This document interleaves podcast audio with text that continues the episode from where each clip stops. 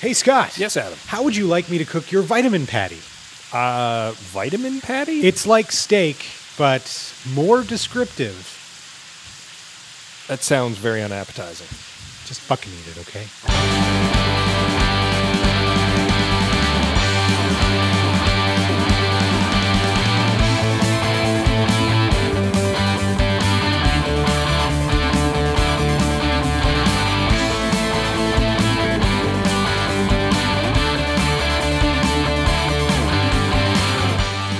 Coming to you almost live from inside of your favorite recipe.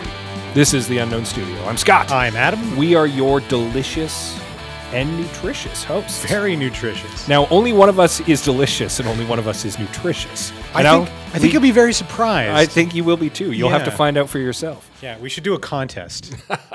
Wait a minute. That might not go that, well. That I don't think so. would go very badly, actually. Yeah. It's been a while since we've been in the studio It together. has. Hello. Hi. Stranger. It's very nice to see you. Yeah. And it's very nice for you, dear listener, to hear us. That's right. At least we hope so. Yeah. we uh, had some trouble scheduling the last couple weeks. Yeah. As you well know, we have real lives. We, We do. do, not do this professionally. We would love to, but we don't. Yeah. And uh, so we uh, had to move some stuff around. So this episode's a little late, It's a little late, yeah. but we promise you it will be worth the wait. Ooh, boy. You Really have performance anxiety now. uh, a few things have happened since we were last together. Um, the most important one was the Yeggies. Yes, that was the most important thing to happen since the last time in Alberta. in Alberta. since the last time we spoke. So May 9th, a whole bunch of people got together, about 240 people at La Cité Francophone, and uh, we gave away some awards for people's work in social media. It was amazing. And those people do some great work. They do. And uh, you should go to the Yeggies website Yeggies.com. and you should check out who won and you should go and support their projects. And then you should also support our project, That's which right. Uh, is ineligible for a Yeggie, That's it's true. but would have won every year And every category. since the Yeggies were established. except maybe fashion. nope. We would have won fashion. We would have found a way yeah, by probably cheating. by just dr- dressing fabulously every time we record. it's that has never happened. Uh, it's just t-shirts and jeans over but here. it could. Usually pants are worn, which is Usually. good. I will say this: uh, one of the great things about the Yeggies that we did this year was was that the uh, organizing committee decided to give away a lifetime achievement award for the first time ever. So this is the third time we've done the awards, and we decided to give Dave Cornway a lifetime achievement award because he's been blogging at daveberta.ca for ten years. And it's all downhill from here. It's he, Like Dave. his lifetime has peaked. you're you're done. You're in your I believe you're in your 30s. Um, so it's been nice knowing you. Basically.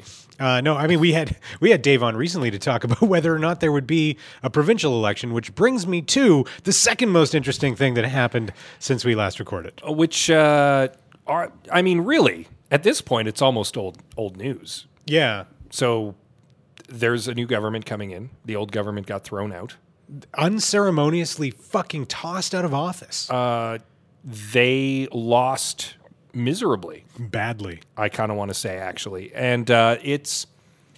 I, and that's not meant as, as a huge slam on, on the PC party, but they, they had a disastrously bad night. It was yeah. The whole campaign seemed fraught with missteps. Actually, Uh, kinda, uh, and not even in retrospect. I mean, we, I think we even touched on it the last time we spoke. Yeah, because yeah. we uh, we we talked, we did a little bit of speculation. Yeah, we talked a wondered. bit about the upcoming election because it was the big news at the time. And I think even we were a little tentative. I I, I don't know for sure. I, I haven't gone back and listened to what we said. Yeah. But I think we were kind of on board with the whole, well, maybe the PCs will win a minority. Yeah. I, I- I remember actually sending a, a Facebook message to a friend of mine who actually works for one of the labor unions in Alberta, and we gave seat projections. And both of us figured that there would still be a PC majority by a slim margin, you know, that they would get like, I don't know, uh, 44 seats or 45 seats. And yet here we are. The PCs have far fewer than that. Th- They have 10 seats and they the, the party closed both party offices and got rid of every staffer except for one person. because of the fact that they will not have the sweet Sweet, sweet cashola. cashola coming in uh, because they didn't even win opposition. was just astonishing. And when we like before we started recording, we were talking about this um, on election night. Even though, e- despite what all the polls predicted that the NDP were going to win and win quite significantly, or fairly significantly, Nobody really wanted to believe it. when when I was sitting there watching the returns come in, I couldn't. I like you said. You said you were sitting there slack jawed. I was working in a professional newsroom. Right. And everyone in that newsroom was sitting there slack jawed. And we'd seen the polls, we'd been reporting on the polls. Yeah. And none of us could quite believe that it was actually going to materialize into an election win for the NDP. And it did. And that's partly because last election, the polls were all saying the Wild Rose were going to win, And they. and they did not yeah, that was bad. for the and Wild Rose. and uh, so you know, it's kind of like once bitten, twice shy. Exactly. And no one really quite wanted to believe the polls. And um, we spoke to uh, the uh, Main Street polling people. Yeah.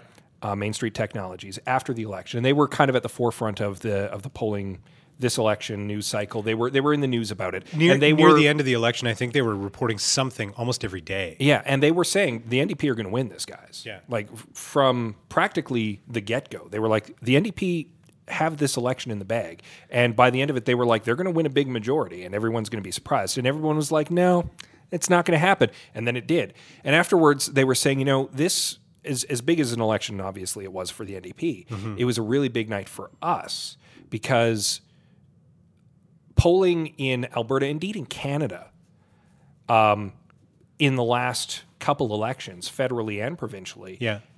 has taken a beating. Yeah. And people just don't have faith in it anymore. No- but none at they all, but yeah. they were crossing their T's and they were dotting their I's and they were going out and they were trying to give the most um, accurate polling data possible. They were trying to deal with the widest sample. They were trying to be as accurate as possible so that when the polling data turned out to be correct, it was kind of a win for their industry and it, it earned them back a little bit of that trust, Yeah. which they had lost. Yeah, and I think that uh, the difference between this election and the one in 2012 uh, is really the fact that there was a hell of a lot more public polling that seemed to be coming out. And to your point, it was because these guys had everything to lose. Yeah. B- This this was a way for for for research companies to to vindicate themselves. I think. In a little a little bit, yeah. so I don't know if they Like if changed. they'd been dead wrong this time again, oh man. no one would ever listen to a poll again. We'd just go to the po- we'd go to the polls on election day and hope for the best. Yeah. you know. So it was obviously the outcome's been interesting, and of course, since then it's it's been a few weeks. Everyone in the media has been speculating about what the hell the NDP is going to do, who's going to be in their cabinet, and and there have been you know And by the time you listen to this episode, you'll know. Yes. Because we're recording on the Saturday before the cabinet gets sworn in. So you- literally tomorrow. yeah you tell us Basically from the future. from the future. Just shout out at your iPhone or your or your whatever you're listening to us on right Yeah, now. yeah. And just tell us how that worked out. Because we don't know. I, I'm not getting anything. No. I'm not getting anything. We can't hear into the future, unfortunately. There have been a few uh, unfortunate distractions for the NDP. Uh, one in the form of a, a young woman from the, the the constituency of Calgary Bow, who uh, her name's uh, Deborah Drever. Dre- Drever? Drever? Drever. She uh, s- she was one of those candidates who ran because they wanted a full slate, and it doesn't really sound like the party vetted her very closely. It certainly does not appear that way. No. Who knows? And we that's speculation on our part. Yeah, we, don't, know for sure. We don't actually know, but she did have a few unfortunate uh, images in her uh, Facebook history that that sort of came back to bite her a little bit. and one would presume if the party had vetted her at all, Yeah, like a simple search on social media would have turned this stuff up, Mm-hmm. and they would have been able to quietly deal with it before the election, uh, rather than have it crop up afterward. yeah. Uh, that's not the well, and so the so couple of Facebook images she gets her her hand slapped rightly by Premier designate Notley, um, and then a couple days before the, we recorded this, this old Instagram photo came out. And she ta- allegedly taken a photograph of Jim Prentice and Rick McIver in a newspaper ad, marked it up with a pen, making fun of them, and then posted it to Instagram with the the, the unfortunate comment, "Gay boys, boys spelled with a Z." And now, uh, Deborah Drever is no longer a member of the NDP caucus. there was some argument uh, that I was privy to, but I was not part of uh, earlier today, in fact, about that very comment, uh, arguing whether or not it was homophobic or just ignorant. So here, I have a, I have a thought on that. It is both, and it is the first because it just clearly. Sorry, it is the second. It's ignorant because it just is clearly ignorant, and it is homophobic because the general public may interpret it that way. It doesn't matter what her intentions were. It's now up to the court of public opinion, frankly, and, the that court of public sucks. opinion is one of the harshest courts. Yeah, I mean, like, so okay, maybe she didn't mean it to be homophobic, but for some people, I would wager for many people, it is homophobic. It was stupid. She should never have posted it, and here we are, dealing with the fallout. Mm-hmm. Uh, Dave Cornier, who you'd mentioned before, uh, A lifetime achievement award-winning Yagi recipient. Indeed. Uh, he wrote uh, a blog post saying, you know, if you are outraged that this now MLA has um, a bunch of unfortunate and embarrassing pictures in her social media history, get used to it Yeah, because we're now entering an age where more and more of the people who are running for public office uh, are coming from a generation which grew up around people with easy access to social media and smartphones. Yep.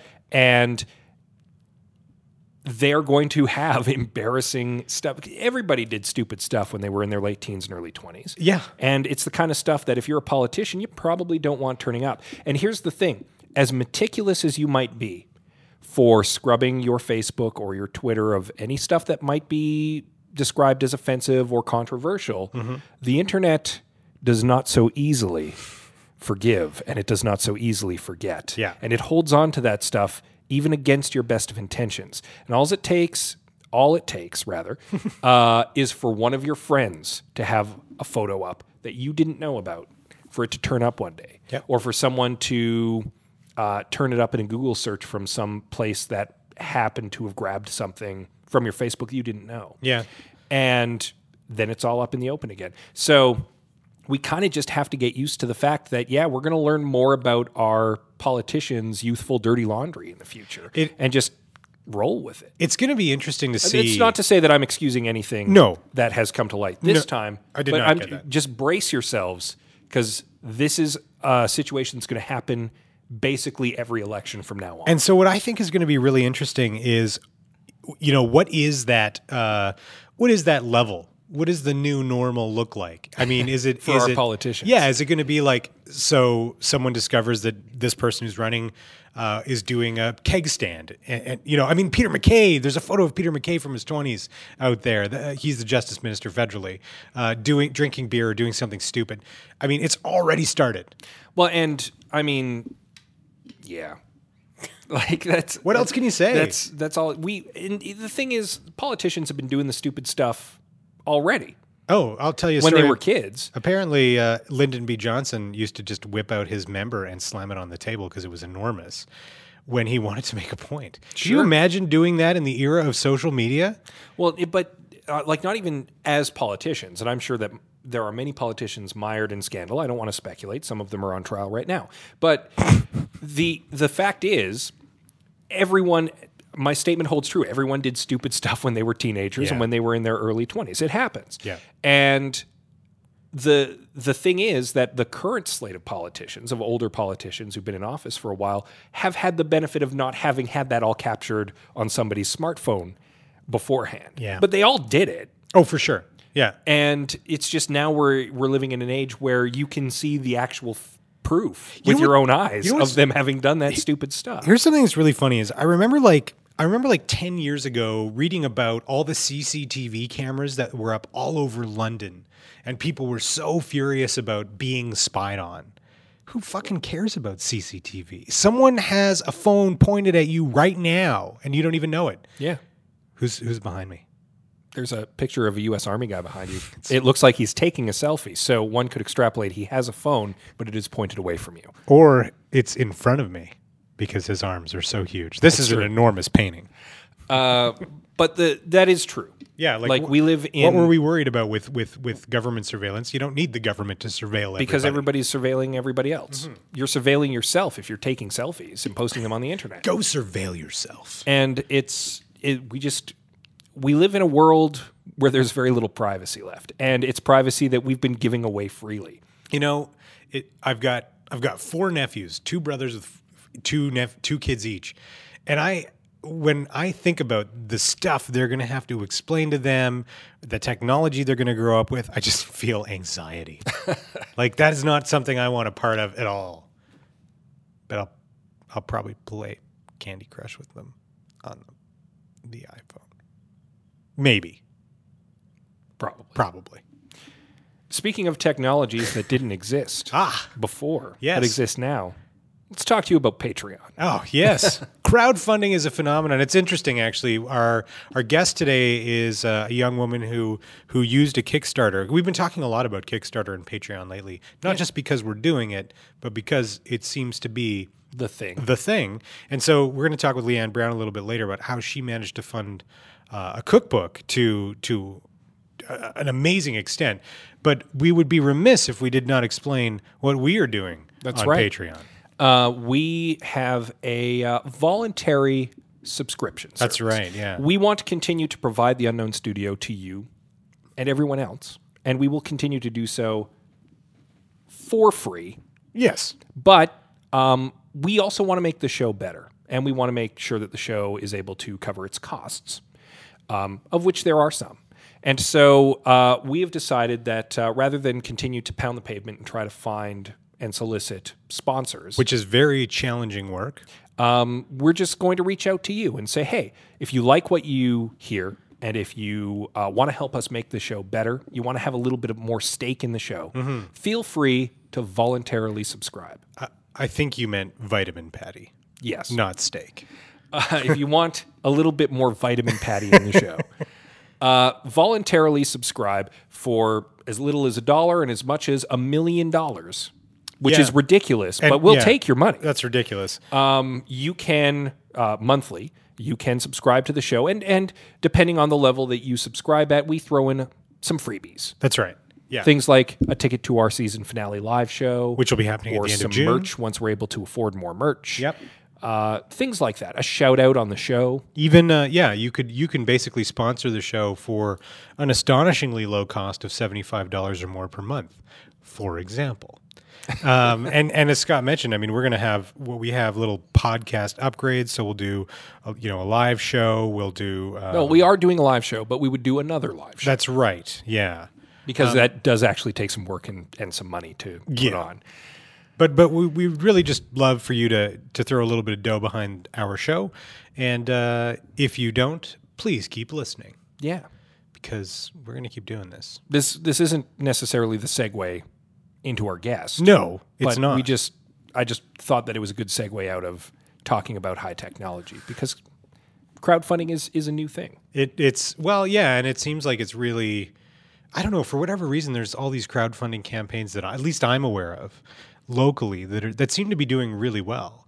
Well, uh, we've we've said it before, and uh, it's going to be made abundantly clear when our guest joins us a little later in the show that there are a great many Edmontonians out there who have the entrepreneurial spirit and the technological know-how to go out and make their dreams a reality. Yeah. You and I are not necessarily among those people, but there Not are yet. those people out there. Yeah, not and yet. Uh, they're doing tremendous and, uh, in some cases, amazing things uh, using the power of social media and and using tools like Kickstarter or Patreon to be able to to do these things. Yeah, it's pretty awesome. Um, I'm ex- I'm excited, and and you know you, we've we've talked about this before, but um, and you so if you follow us anywhere in social media, you're going to see us talking about this a lot more over the summer, because it is a goal of ours to try and get uh, you know some funding so we can make this a bigger part of our lives. Yeah. and and spend more time and attention uh, on it. So um, yeah, it's it's I'm pretty excited about it. I am too. We're excited people. We are very excited. Listen to how excited we are. That's the sound of excitement you just heard.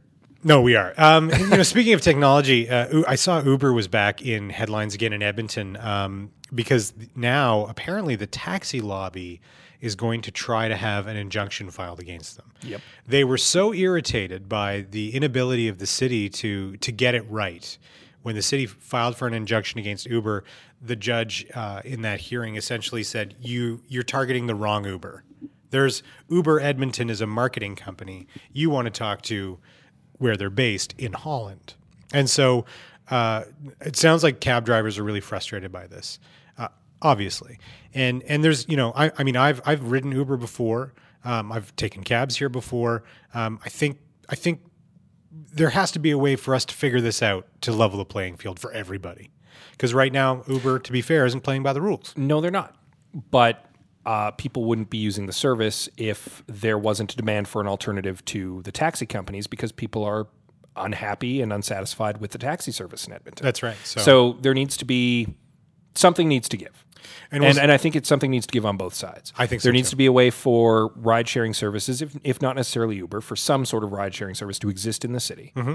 but f- play by the rules, and for the taxi service to be able to, I don't know, provide better value Yeah. to people. And and that I think that that ride sharing competition is good for the taxi service, but y- you're absolutely right. They need to play ball. The- the they inter- need to do it. They need to do it right. Totally. The the interesting thing about the way that the taxi companies are approaching this is that it's kind of the same as other industries, right? Like rather than try to adjust their practices to compete, they're seeking legal uh, They they just want to crush the alternative. yeah, just, just make wanna sure that wipe it out. Yeah, exactly. So, I mean, it's unfortunate that that this is having to happen at the, frankly, at the expense of consumers. Yeah. you know, but it's actually for people who are freaking out about it. It's totally normal. This is totally normal, unfortunately.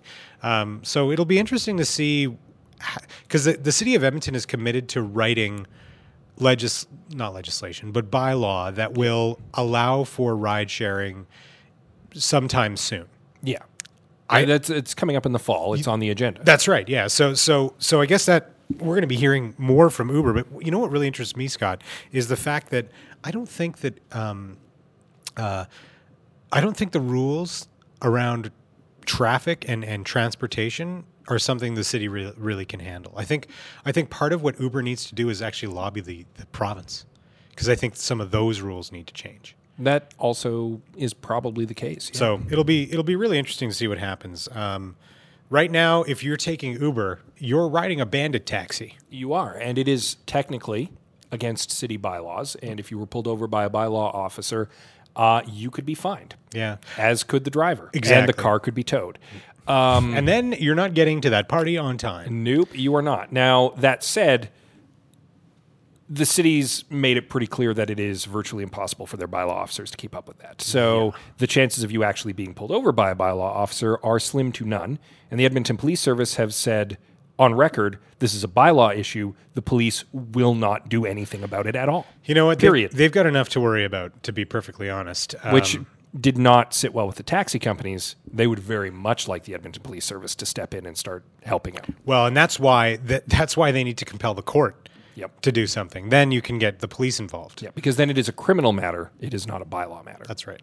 So, and the the taxis are arguing that it the bandit cabs because they're not registered as basically as a business. yeah, That they are uh, violating effectively the Traffic Safety Act. yeah, Because And- they're they're not properly insured, And not- that that would and that would indeed be a criminal matter. Yes, t- uh, that's absolutely true. And um, you know, a lot of the drivers probably don't have commercial insurance, which is so they're running afoul of their insurance company. Yep. I guess technically that's fraud.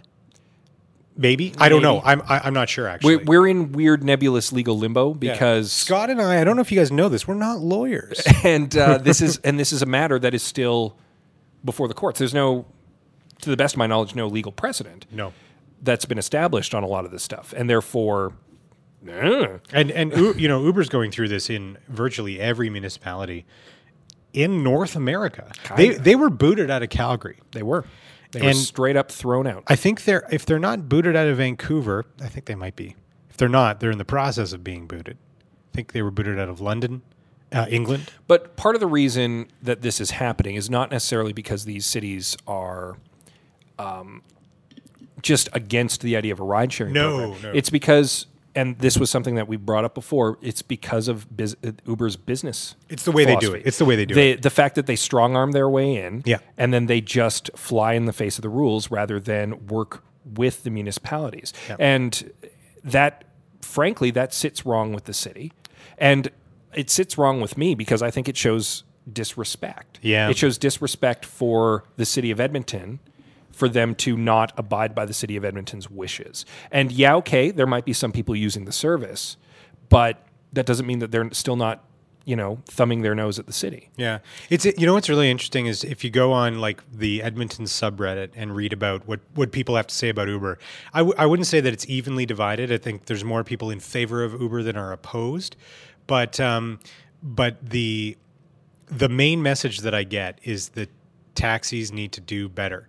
And we, you know, we mentioned it earlier. I mean, it, it was interesting when this this story broke about the taxi lobby seeking an injunction rather than letting the city handle it, because um, one of their spokespeople said uh, weekend rides have decreased for for cabs in Edmonton. And then, you know, someone on Reddit said, "There's no way that's true because I still had to wait two hours for a cab last Saturday." So, I mean, y- I don't know. I don't know who to believe. I mean, it's in everyone's best interest to paint the bleakest picture for themselves uh, in order to try and, you know, get people to do what they want. But I don't know. I have to admit, I still really like the convenience of Uber. We'll have to wait until the fall to see how it uh, ultimately shakes out. But I'm feeling peckish uh, I am too. to totally change the subject. we um, we should look at perhaps food, yeah, let's. and uh, we should probably find food that is inexpensive because we are not wealthy men. No, no. by we are any not. stretch. No. Just one look at our Patreon campaign can can vouch that. Yeah. I mean, so maybe we need something that is both good and cheap. I think our guest coming up just after the break might be able to help us. Well, I'm very excited about that. So why don't we go to break right now, and then we'll come back with uh, Leanne Brown. Sounds good. Sounds good and cheap. Ooh, I see what you did there.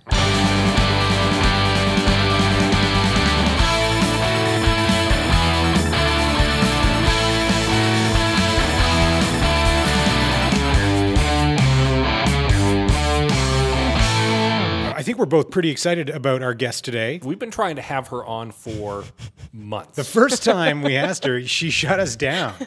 because she had more important things to do. I just wanted to be here with you guys in person. There that you was go. All. That That's helps all it too. was. So it the- would have been a phone interview before. The lovely voice you're hearing is that of Leanne Brown. She's the she's a cookbook author, and she's written uh, the cookbook "Good and Cheap," which was a Kickstarter project. We'll get into that in a little bit later.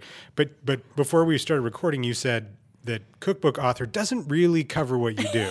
No, not at all. Well, it does. I mean, I think it's the main thing that I do. But people always, uh, when I introduce myself and we talk about it, they sort of say like, "Oh, so, but what's your day job? You know, what, what do you really do?"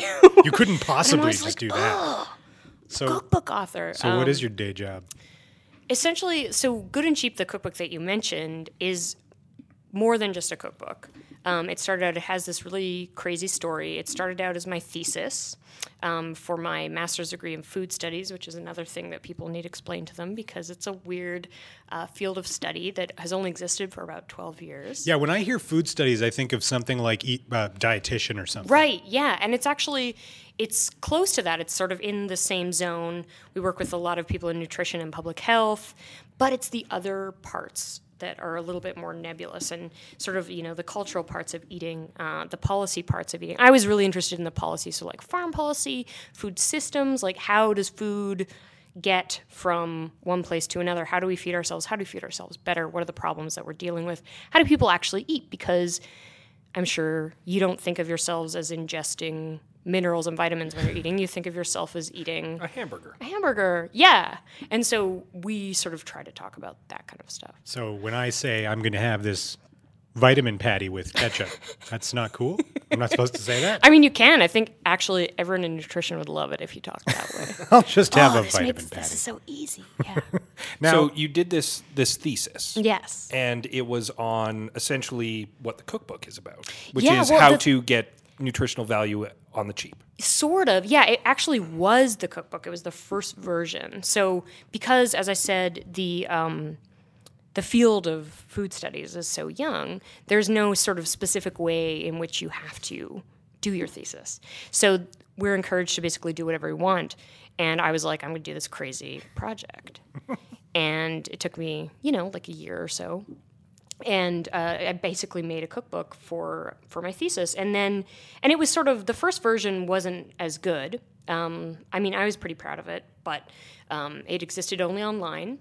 And initially, I thought, you know, after I graduated, I started to uh, approach different nonprofits in New York, and um, see if they would be interested in getting it out there. So, Good and Cheap is a cookbook for people who are on food stamps specifically, um, but really anyone who is lower income or just generally sort of wants to get an idea of how to feed themselves well for very little, which I think is something that appeals obviously to a tremendous number of people. Totally. Um, So uh, I thought that this would be especially useful for a lot of nonprofits. Um, and so I started to to kind of pitch it at, at different people like hey look at this this is a great resource i think it might really be helpful in some of your programs and people were into it but not no one would sort of really help me take it out there um, So when and sort you- of understandably but when you first created it, um, you you put it out there through like Reddit, and- right? no that's what happened after so Okay. i'll get to that Okay. it's exciting Sorry, I it's an don't. I didn't exciting story. mean to. Didn't mean to Yeah. jump the gun. no, Car- no, no. carry on. Well, so so my first line of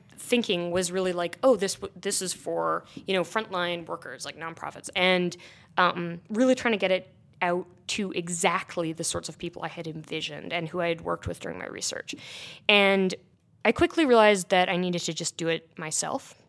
Um, and the way that I did that was I just I made a website and I just put it up there and I said, all right, well, there it is.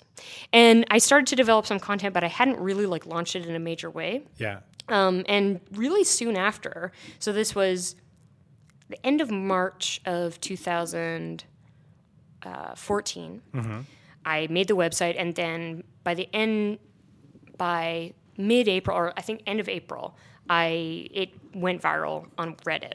It, you actually made something go viral.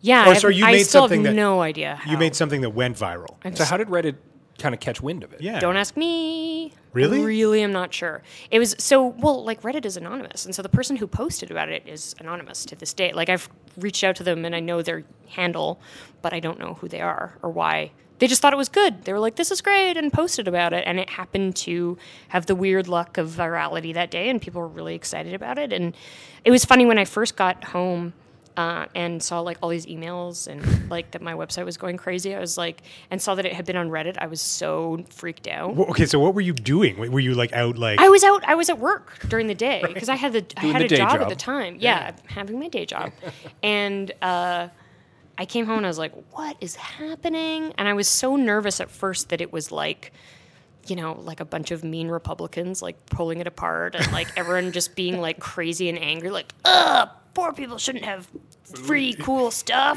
Or, I don't know what it would be, but I was like so nervous and instead it was the opposite it was like some of the most heartwarming messages ever, and that has continued. You know, to this day, I get um, I get amazing emails from people and and messages from people saying how much it means to them.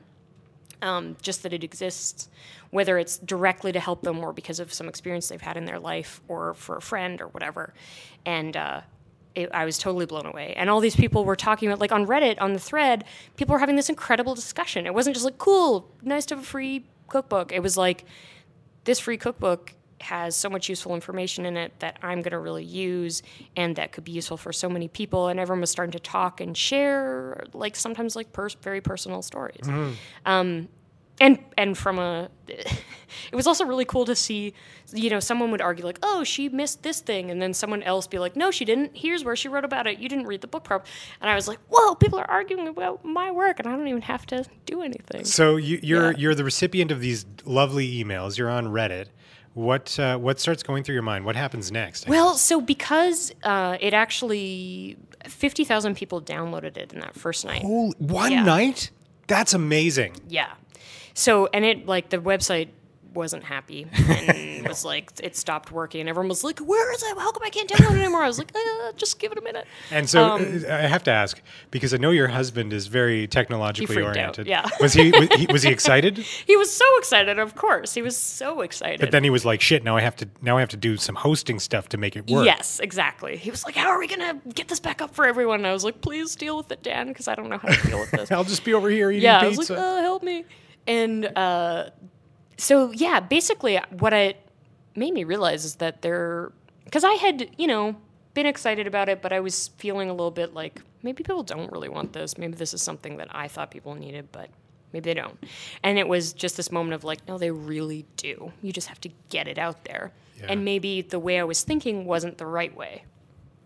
I was actually saying uh, before when we were chatting before you arrived that um, the idea seems so brilliant to me that I am surprised that it took you to make it happen. And that's not a slam on you. That's just like that nobody thought of it beforehand. No, I agree. Well, I think the things people have thought about it, and it has existed in some form or other, but somehow the particular way that I made it um, really hit people. And, and I think people finally listened.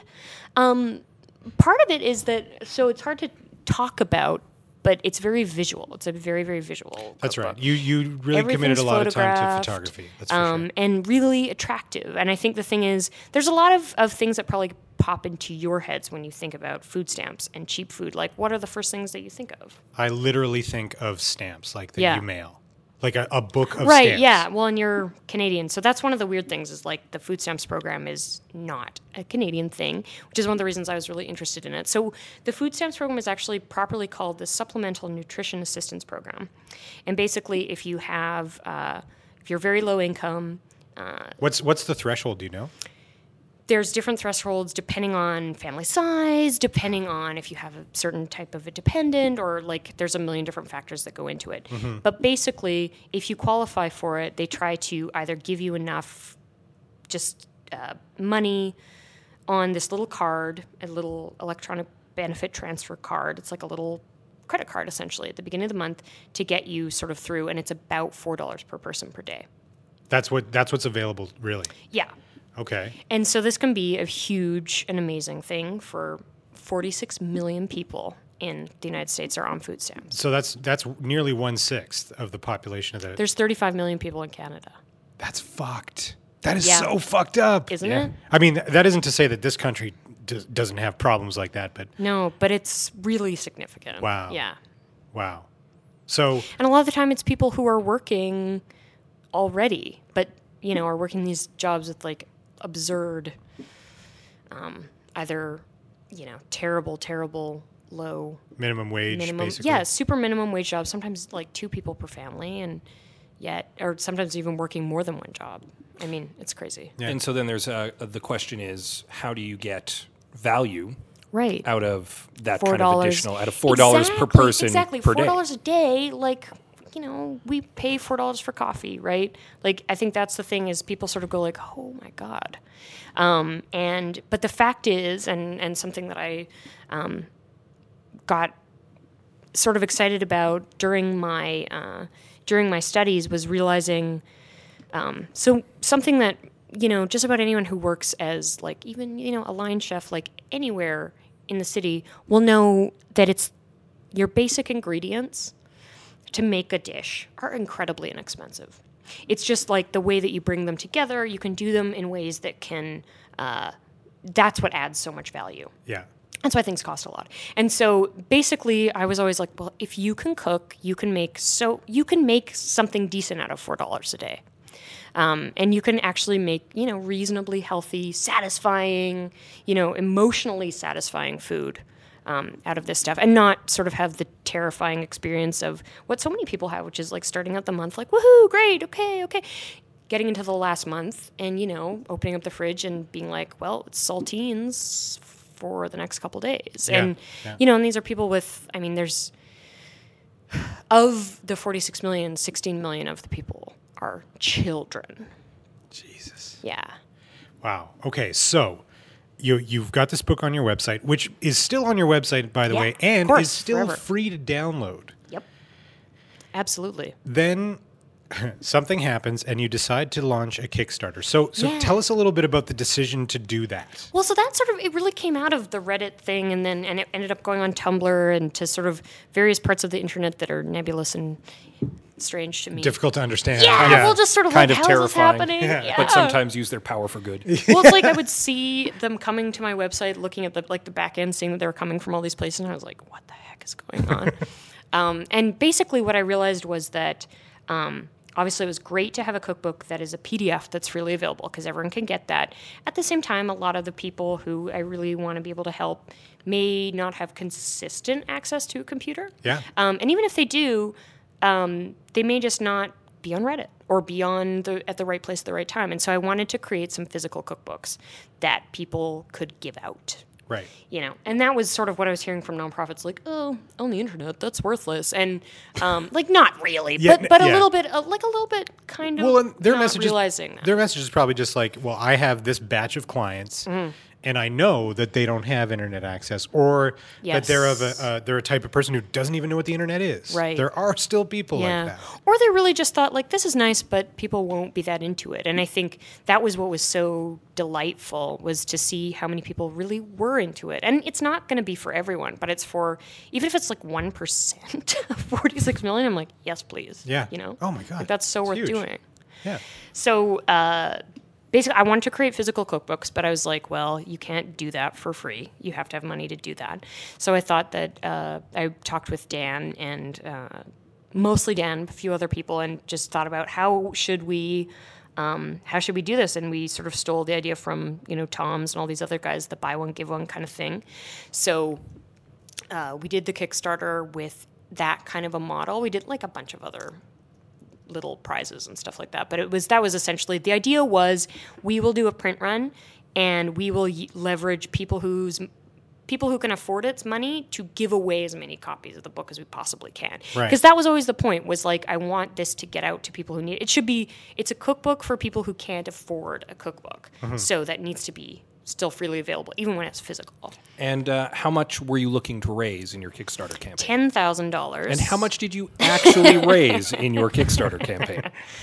Uh, over 144,000. Okay. So Yeah. hang on, hang on. I have to, I have to ask. Ten thousand seems like a reasonable goal, and in, on your website you say to print a small batch. Yeah. What were your like? I mean, there's all kinds of strategies behind the, the targets you set for Kickstarter. So what what did you actually think would happen? Well, for me, I thought ten ten thousand dollars I could cook. I could print basically. That was enough to sort of do a print run and not probably lose money, Okay. Um, like probably break even and be able to give away a lot of books. And I could manage it like five hundred. It was like okay, I could have those in my apartment. I could work with someone local and deal with it. But as the, obviously, the, it was a much more popular idea than I than I initially thought it would be.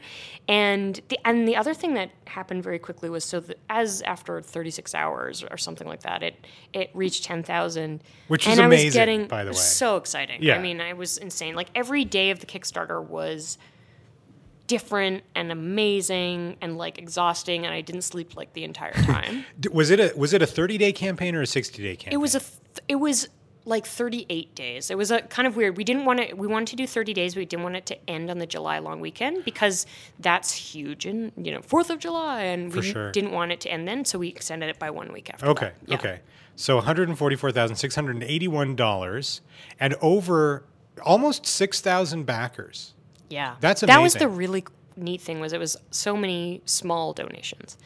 And that was so that was the thing that sort of I quickly realized was I had this vision of like we'll give them all away in New York. And there were people who were donating from all over America, all over Canada, Japan, Brazil, like all England, Australia. Holy And I shit. was like I can't just give them all away in New York. That's not fair What are we gonna do? how but then i was like how am i going to do this Yeah, yeah, yeah. the distribution like i have no idea what i'm doing you know um, and so dan and i were we talked about it a bunch and we basically came up with this idea that we would um, give the books away through nonprofits so we set up a google form sheet and basically said you can apply um, basically just tell me who you are, tell me why you would like the books, and how you would use them, um, and I will not necessarily give them to you, ne- but you're sort of in the running. Wow. And uh, so that was sort of the simple way to do it. People would self identify. And I figured that self identification meant these are really people who are going to are excited about the book and really like get it. Um, and you know, and these people were popping up constantly. You know, like I remember right after the Reddit thing, I ended up working with some people from the Food Trust in Philadelphia, and they were like just so into this idea. And they were the people that I was kind of looking for myself when I was out there. But I, it was so much more effective to simply put it out there and let people identify as understanding and appreciating the project Mm-hmm. than uh, than for me to sort of continue to just do these meetings and pitch it at people. And I I feel like it's because the work speaks so much better for itself than when I sort of try to convince people why it matters. yeah, fair enough. Well, and uh, reaching out to people can sometimes seem kind of like soliciting, and and there might be Yes, that implication. yes. Mm-hmm. Well, she's trying to sell me something. Whereas if you just kind of put it out there and people find it on their own, they're going to be I think you're much really more onto interested. something yeah. there because I think that m- by giving it away for free, I got so much more. People immediately trusted that my intentions were pure. I think. cool. Yeah, and they were, of course. Yeah, they were, but like, why should anyone think that? You know, and so you do sort of have to prove that a little bit. So, um, how at ten thousand dollars, five hundred books in your your apartment in New York, manageable? You obviously had to print a significant number, and I remember seeing a couple of the photos that you posted on on the Facebook page that you created, which by the way has over eight thousand likes, uh, which is amazing. And I remember when when uh, you reached out to me, and Skip and Jen got Yeah. in touch with me. So so friends of ours from the Gateway days were helping to promote what Leanne was doing. yeah, which it was is so super cool. It was honestly like I just cried like every day for the first little while, like just reaching out to no, really, it was like reaching out to friends and everyone just being so supportive and sweet to me and like offering so much help because they were like, "This is a great project. We're just going to jump in and help you." It was like I was just like emotionally overwhelmed every day. So I assume that you had some some help with with all the books that you need. Wh- What did you guys Yeah. wind up doing? Um, so we ordered forty thousand books. Holy shit! That's a significantly larger print run than what you were expecting. so a bestseller in Canada is five thousand books. So you, In the states, I actually should know that, but I don't know what it is. I mean, it, But wow, it's like a lot more. that's crazy. Well, I have I have some friends who have the book on their shelf. oh yeah, Yes. And they have like I've gone over to their house and they were like, "Oh yeah, we made this out of uh, the Good and Cheap cookbook." And I was like, "I know the person who Aw, wrote that." that makes book." me so happy. So there you It's go. so cool. and it was really good too, for the record. So forty thousand books. What? it- Where did you store them? How quickly did you ship well, them out? so we had um, seven, a little over 7,000 that had to go directly to all the Kickstarter backers and the people who had ordered them, ordered them. So those had to come to New York. The rest stayed at our printer in Wisconsin. So uh, about 33,000. Okay. stayed there. So, yeah, we had. Oh yeah, and that's one of the cool things about ordering books. It's like you order forty thousand, they're like, "Oops, we made we had more paper. You get more than that." So we had almost forty one thousand. Oh, nice. Isn't that weird and neat? yeah. Well, more more for people who need them. Exactly, exactly. We were able to just give away more, but uh, so we had eight thousand books that were uh, that came to New York, and there was a period where the the books were on a truck coming to New York, and I didn't have a place to put them, and I was like panicking, Oh In just like Wisconsin? all the time. Will eight thousand books fit in my apartment? Hmm. I mean, That was what I was thinking, except that there was no way. Like, we're on the second floor.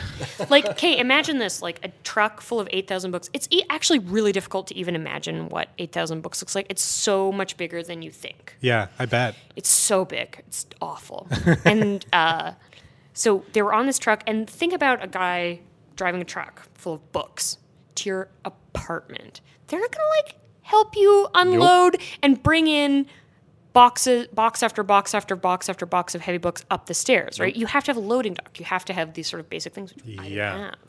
Um, we were actually so lucky. So Dan, you mentioned earlier, my my husband works at Google and we went uh, we worked with a number of other i had like some sort of okay options like people who had like a larger office space and maybe it was going to be okay but google ended up like their building manager people were like we'll accept the books for you and just put them in this server room we're not using and you can use it for the weekend and you know bring all your volunteers in here and just package them up Oh my god, that's amazing. isn't it? It like blew my mind. It meant it was so funny because they were like, "It's no big deal. We bring in like a bazillion cans of pop every day. Like it's nothing. guess it's so. nothing to us, and yet it was like so huge for us. It made it possible. Yeah. There was um, this is th- mildly related. Okay. Um, there was an event today at the time that we're recording this with the local Nepalese community, and they had been doing some fundraising for the earthquake. Relief. Yeah, no kidding. and uh, they had raised uh, m- a great deal more money than they had been looking for. And um, the uh, president of the Nepalese community, and I apologize, I can't remember his name off the top of my head, said something uh, along the lines of In a time of need, even a token gesture of aid can be a tremendous help. Yeah. And Yeah. that's basically what that reminded me of. It's Google's going, "Pff, this is trivial for us. But at that time, it was the biggest thing in the It world. was huge. I mean, for them it wasn't a big deal. For us, it was a really, really big deal. cool. It was so great. And so we got to use this giant server room. And we had, uh, I sort of put out the call to anyone in the area, had friends and, um, you know, a few people actually who were Kickstarter backers who happened to sort of be around there came and helped us package all these books over weekend. And it was an epic experience. And you guys know Dan, so he organized the stuff very, very, very well. Oh my god. And- that must have been amazing and like sort of upsetting to watch. Yeah. Poor He's- Dan. he's so meticulous. He was so well. It was you know, tr- it was really you know we had to package up almost eight thousand books in one weekend, or I think we packaged six thousand that weekend, Oh my god. and just making sure you know that the the right stuff was in the right. And you know, some people ordered two books, and so we had to make sure that the system was very difficult to manage. But Dan figured it out, and you know, we had like very few mistakes. That's awesome. incredibly. Yeah. That's so good. And I'm looking at the map on your website of where they all went. It's amazing. It's amazing when you look well, at so like that map is actually um, the books that were donated and that were bought at cost. So this is to all the Ah. nonprofits. If that map was full of all the people who just bought one, it would be even crazier. and then you have a list of all the nonprofits here. Yeah, It's incredible. Actually, if you click on any of the flags, Yeah. they come up. They'll tell you the names of the. Good old fusion tables. Mm. right. By the way, w- the stuff that we're looking at is available at leannebrown.com. Yeah, I love that map. I'm so proud of that map. Whenever I do a talk, I always bring it up and I'm like, check this out. Over So- 600 nonprofits. Amazing. So let's Yeah. talk about that because ne- uh, obviously you are by day a cookbook writer, but you're obviously out there doing other things as well. Yeah. So so where what are some of the other activities that have come out of all of this? Well, so people, I mean, people ask me to do all kinds of things. Um, and I've started, at first, I couldn't really manage it. Um, but, well, so the big thing is that the second part of the project, so the first, the Kickstarter project was really, really successful. As a result of that, I had a few different uh, publishers approach me. And when I first saw that, I was like, okay, like, thanks, but why would you want, like, I don't want to just make a cookbook. I want to give away cookbooks. so why would you be interested? Um, but it turned out that a couple of them, and the one that I ended up working with, uh, want so I'm now working with Workman Publishing, putting out a second edition of Good and Cheap, which has more recipes, you know, more information. It's bigger, it's better, and uh, it has a new design, not hugely different from the old one, but just prettier, professional. I really wish you were calling it gooder and cheaper. I know. That'd be incredible. Oh. But but I and think then and then the threequel with goodest and cheapest. yeah. But I think good and cheap second edition works just as yeah, well. yeah. so this is this is coming out this summer, um, and it's published by Workman, and it will be the full Tom Shoes model. So like, you can order it on Amazon right now. You can pre-order it, and one will be donated to someone who needs it. Cool. So basically, like the system I described to you, where I'm I and Dan are distributing everything, is not very efficient. sure. kind of sucks. It's handy to have So, oh, yeah. a professional distributor on. I was very tired at the end of it. Um, so yeah, now to to actually be into like the real book selling system because the other thing I didn't sell anything like through regular channels. It was only through my website and the Kickstarter. Yeah. So now it will be like a regular book. Um, so the potential will be we can give away so many more books this way. So I'm thrilled, and so that is coming out this July, July 14th. and I'm going on uh, a book tour like all over the place. How many cities? Twenty three, I believe. All in the United States? Toronto, Well, I mean that's I the only the know. only city in Canada. No, I'm trying to. really is. I'm trying very, very hard to convince them. It would be ridiculous for me not to come to Edmonton. Um, Yeah, I think you'd. uh, I think it's going to happen. I just have to work with them a little bit more. Now I'm look I'm looking at the pre-order page on Amazon.ca. It's got a 2015 Amazon.ca First Novel Award. It does? That's that's what it says right here. So if I click learn more, what the heck? it says, um, oh, maybe, maybe this is a promotion for other stuff. Yeah, yeah. I don't I Because you- haven't heard about Considering that it's not one. a novel. it's weird. Yeah, that say would be that's all. really weird. it's it's very strange. But it did win an award, if that's what you were yes, talking about. So Yeah. it did win um, the Judges' Choice Award at the uh, IACP Awards, which is uh, the International Association for Culinary Professionals, and it's sort of like people describe it as like the Golden Globes of Cookbooks? The cookbooks, yeah, that's so awesome, It's dude. really awesome. I was shocked.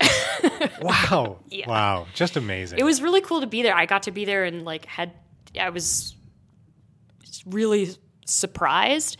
And uh, and I had to go off and make a speech, and I have no idea what I said. Did you get to rub shoulders with culinary famous people? I did. I did. And everyone was really nice. And like people had heard about the book, like people who were amazing and my heroes and stuff. It was it was weird. Didn't uh, and and you also won um, uh, like a. T- I can't remember what the title of it was. Was it like a top forty thing?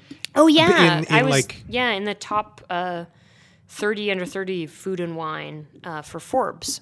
Which is astonishing. Yeah. Yeah. I mean, Forbes is huge. Yeah, they got me just before I turned 30. I got it. I was great. like, good thing you did this this week, guys. Yeah. So, uh, other than like more recipes, uh, what else is going to All go that into the stuff. new book? Um, more information. Just so every time, so the first time, like the thesis version, the version that I then put out on the website was slightly changed, and then uh, I added uh, twenty recipes to it uh, through the Kickstarter because one of the reward levels was the was to buy a recipe. Okay. And so I would make a recipe based on someone's suggestion or a great idea, whatever. Um, and so I added 20 new recipes to that book. And just like people write to me all the time, people are discussing this all over the place. And it's been incredible for me to sort of learn the ways people use this and be able to sort of respond to that. So we just changed, like, I was really surprised at how much people were into like the tips and tricks for shopping and like all that kind of stuff. Um, and so I just added more of that and tried to just respond to what uh, what people wanted, and uh, yeah, It's it's awesome. I'm I'm just taking a quick look at your Facebook page, and y- you know you, you frequently post images of stuff that you're making, and the responses you get are great. they're so sweet. Yeah, I love my except Facebook page. It's like mostly like little old ladies being really nice. For, except for this one dude who hates mangoes. Oh yeah, that guy's a little bit angry, but that's okay. I don't think it's personal. that's great. Now, in Doesn't like addition to a mangoes. second edition, are you working on anything else? Well, I'm working. Um, I am working on a bunch of things, like uh, to do with the the Good and Cheap project. Like working with all the nonprofits, I try to kind of like I want to tell their stories, and I'm really interested in just the whole um, all the issues around hunger. Like I want being poor and like having a difficult time not to be this like shameful secret that everyone holds but to be something that people talk openly about and so i've been trying to do that i've been speaking at different conferences and um, going around doing workshops and little things like that wherever i can um, and then probably and then the reason i'm in edmonton actually is i'm working on uh, this other cookbook which is going to come out next year which features uh, edmonton restaurants and a couple of recipes from each restaurant. It's the next in the series. They've had done Toronto cooks and Vancouver cooks and Calgary cooks. So obviously we need It's one. our turn, Hello. and yeah. I, I, can't, I can't think of anyone better to do it. Thank you. Well, I'm also working with Tina Fays, who is a local food writer and is a really fabulous person. yes, We get along really well, and we also kind of look alike, a little bit. which Oh, yeah, is kind of fun. Yeah, you have same kind of same color hair. We for can sure. pretend to to be each other. Yeah, Tina. we need to. Tina's one of the food columnists on CBC Edmonton as well. Yeah. Yeah. That's awesome. Um, I, I was telling Scott before we started recording that the one of the and I told you this the other day. One of the most interesting things for me about what you're doing is that it is, and, and I know you you couldn't believe this when I said it. It's precisely what you set out to do. I remember before you left for New York, uh, I, I ca- I think you had applied at NYU, and I don't know if you were in Yeah. yet, but you told me I want to teach people how to cook together and eat together. And that is effectively what you're doing. Yeah. And and, and by the way, for, for those of you um, who, who don't know this, this Good and Cheap was not Leanne's first cookbook. You Oh, did, yeah, that's true. You wrote one with uh, with Sarah, with Sarah Chan. Yeah, I did. I also did one uh, on my own that year when I was sort of like trying to figure out what I was doing uh, after uh, I was I worked at City Hall for a while. I made a cookbook for myself, and then I made a cookbook with Sarah. Yeah. it was our bicycling around town cookbook. Um, and uh, yeah, it- before I went to NYU, and yeah, it was always something I did. I think when you told me that, I was like, it took me a little while to sort of take it in because I was just sort of shocked that I've been able to pull it off. like, I, I can't believe that really happened. I always thought that I would probably end up working in like working on policy somewhere and you know I'd be happy with what I was happy that I was doing good things but it wouldn't be like the best job ever Yeah. um, and that I did manage to do it, and like people like it and care about it, and like it matters to them, and they write me like these, like okay, a couple days ago while I was here, I got this note from this woman who said, you know, I'm. Uh, I have some physical disabilities and I'm on my own for the first time. Uh, I haven't lived on my own in, you know, 20 years or something. And so I, I really don't know how to cook. Um, but I got, I, ha- I got your cookbook and I'm really excited about it. And uh, last night I made, I think she made the Mexican street corn. She said that she cried because it was so delicious and she'd never just made something for herself that was so good. Wow. And we went back and forth a little bit, and she was like, I'm eating oatmeal for the first time, and I love it. And I just, I never could have predicted that. Um, like, I wanted to help people stretch their food budget and just, you know, feed themselves well. But what comes up consistently is how much it means to a lot of people that sort of someone cared and said, you deserve to eat well, Yeah. and that it's possible Yeah. It's and amazing. like like it means so much and it means a huge amount to me and i never thought that i would really be able to i never imagined i could really get that across as Yeah. well as as this you, you're doing it. You're actually it's the doing coolest it. It's amazing. i feel crazy lucky so good and cheap. The second edition comes out July 14th. yeah You yeah can pre-order it on Amazon. Go to leannebrown.com and check it out. Now, you're going to have to stick around for just a few more minutes because we're going to do a part of the show that I really enjoy. Are you talking about the Fast 15?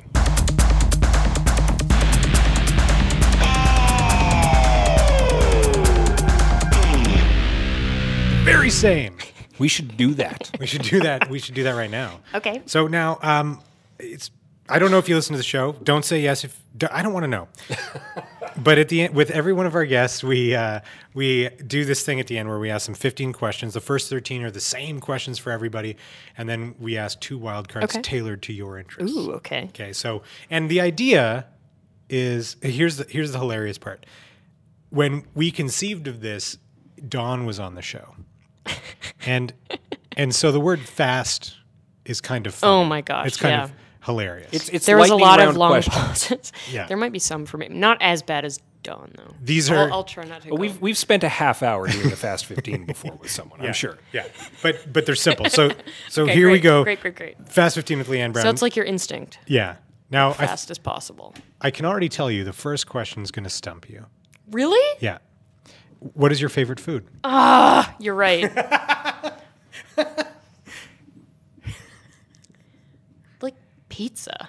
Really? Yeah, probably. Which is funny because that was That's like the- so many people's. that was right? no, but Adam earlier in this conversation, and it was a throwaway line, and I remember it was saying Dan was doing something, and you were probably off in the corner eating Yeah. pizza, and that's just like, and of course that is your favorite food. there you go. It really is. Well, it's so great. I mean, I love making it at home. I love eating it out, but it also is. It you can put anything on it. It's like a great thing to just. it is a food delivery service. And re- related to So that, delicious I have to tell also. I have to tell the pizza party story because when Leanne right. when Leanne set out to do this Kickstarter, um, I was I'm so excited about it. I was I thought it was such a great idea, and I wanted to. I was like, I I, I donated my Kickstarter stuff, and then I was like, well. I, and then I think I texted you and I was like, you know what? If you exceed your goal, I will throw you a pizza That's party. right. I was like, oh, Adam. And then you Yeah. exceeded your goal, and I was like, ah, fuck. So, I, so I texted Dan, and I was like, hey, man, promised Leanne a pizza party. Where do you guys like to get pizza in New York? And he told me, and I got the number, and I phoned them, and it was the it was weird. It was like a really weird conversation. I was like, I need you, I need to give They're you probably my like, where are you? yeah. What's this number? I need Yeah. to give you my credit card number. That has to be sufficient to pay for it. And then there was a mix up around getting it made and getting it and having people pick it up. And anyway, I threw Leanne a pizza He party. did. A long it was distance great. pizza party, Yes, no yeah. less. That's yeah, Dan. impressive. I came home and Dan was like, check it out. Bye. pizza. Anyway, Yeah, okay. It was great. So number two, your favorite color. Green. I like a lot of colors. Fair Yeah. enough. Green. Uh, Mac, PC, or Linux? Mac. Dogs or cats? Cats. Well, I have a cat. I like it a lot. But I like dogs too. I'm not like a really. You're I'm not a not a cat person. Fair enough. What about uh, coffee or tea? Coffee. Uh, f- your favorite holiday? Ooh. Used to be like Christmas, which I really, I still really like, but it's more hectic now because we come home and we have to sort of do so much. Yeah. But I love the winter cozy, nothing to do but see people and like talk to each other stuff. Yeah, that's Yeah. awesome. Uh, favorite sport?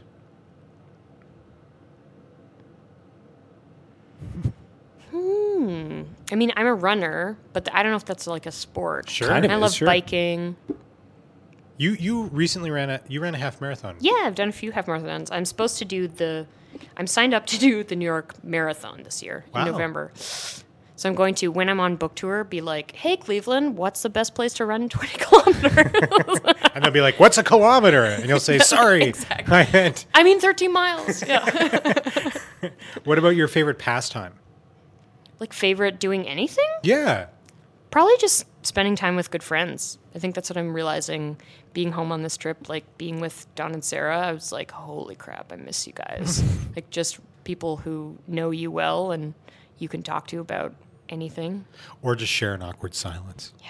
And ideally, there's food involved. Of course. Awkward silence and food. Eating with friends. That's- yeah, that's I think very- that's the truth. Yeah. Yeah. yeah. With food, there's never an awkward silence. You just you just have something in your mouth. So, that's good. You can always make an excuse. Yeah. What, what about right now your favorite show to binge watch on Netflix or show me Or what or am I watching Crave? right now? Hmm. I was really into like anything that had uh, like mostly women and at least like 50 to 100 years ago for a while. There was this hilarious show. I don't think it's on Canadian Netflix. It's like an Australian show. It's called like Miss Fisher's Mysteries or something. It's hilarious. It's like 1920s, like super um, flapper woman who's like sort of superhero-y almost like solving mysteries in australia in the 1920s really fun it gonna- sounds ridiculous it is It sounds ridiculous but hilarious. it was really fun That's Yeah. awesome. All right. Uh, what about your favorite movie?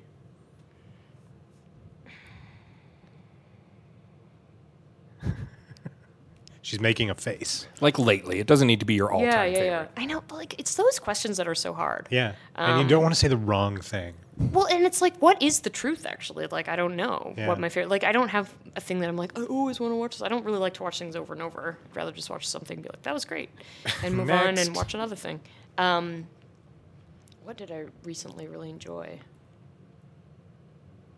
i mean i really want to see mad max i hear that's going to be really awesome I'm hopefully going to see it. Spoiler after free recording review. e- this. It's really good. Okay. i know that's what everyone says So how about this? Leanne's favorite movie is Mad it's Max. almost Fury Road. mad Haven't max seen it it, yet. will be Yeah. yeah What about a video game? Favorite video game? dragon age 3 easy That's right. Uh, if you could have one superpower, what would it be?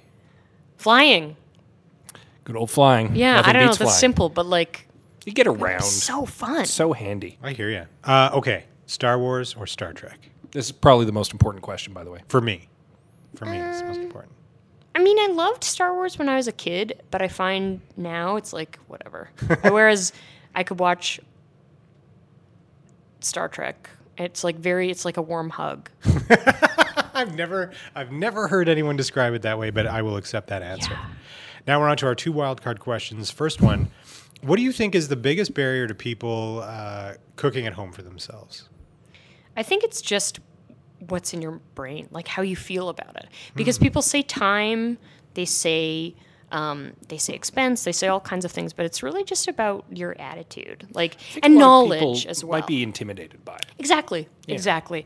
It seems like it's a scary thing, but like anyone can cook. Like not to sound like the rat from Ratatouille or whatever, but like it's so easy. It really is so easy, and it's so easy to be um, very successful and to make something that's probably way better than something that you could buy.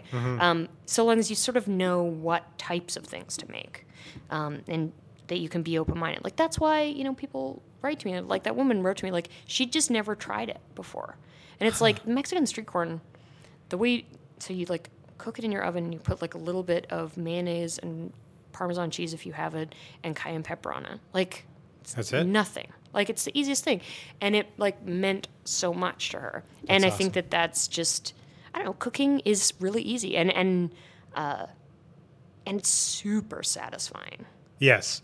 There's nothing better than eating something that you've made that's yeah. delicious. So I think that I mean time absolutely is an issue, but I think uh, knowledge of what types of things you can do in a short period and kind of trusting yourself and knowing like you know what yeah if I just do this 20 minutes i'm going to have something great on the table it's that experience that can lead you to to start to make it a habit Um, Whereas if you never kind of just give it a try, you're not gonna ever be good at it. But if it's it's something you do every day, it starts to become shockingly easy and really you'll get so much better.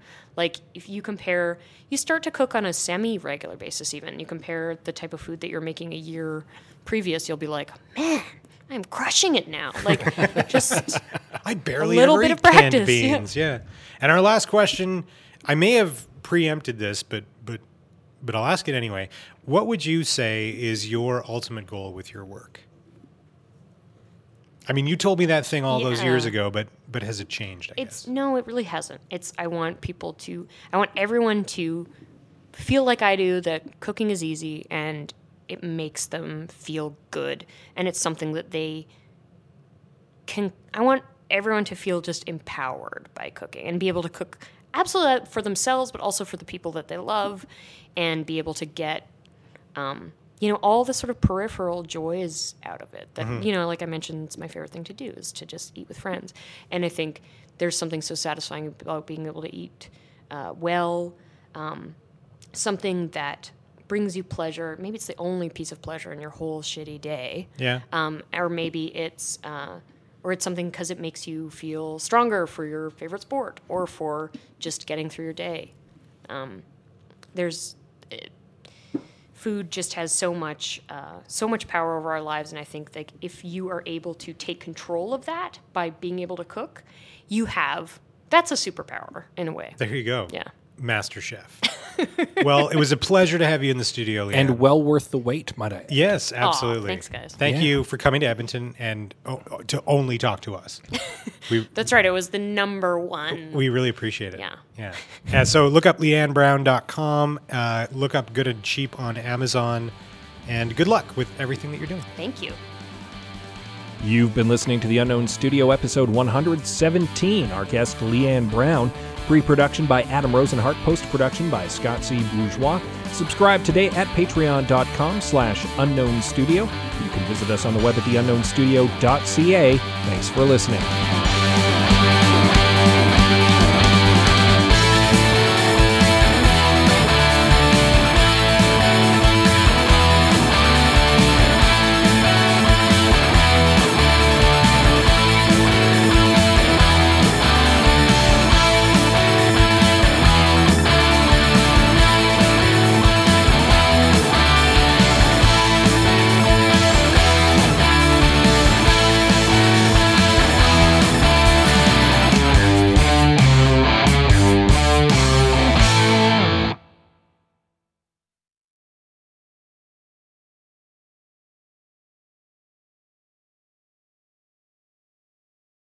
To be fair, we did interview Josh Clausen once and talk about anything but weather. Yeah, we talked about we talked about hip hop. Yeah, because he is a huge fan of the hip hop. He makes hip hop. Something you don't know about the weather guy. Kind of. He's big into hi- he. Uh, we let him drop a track on our show. It was He, great. he busted out some rhymes. Yeah. It was amazing.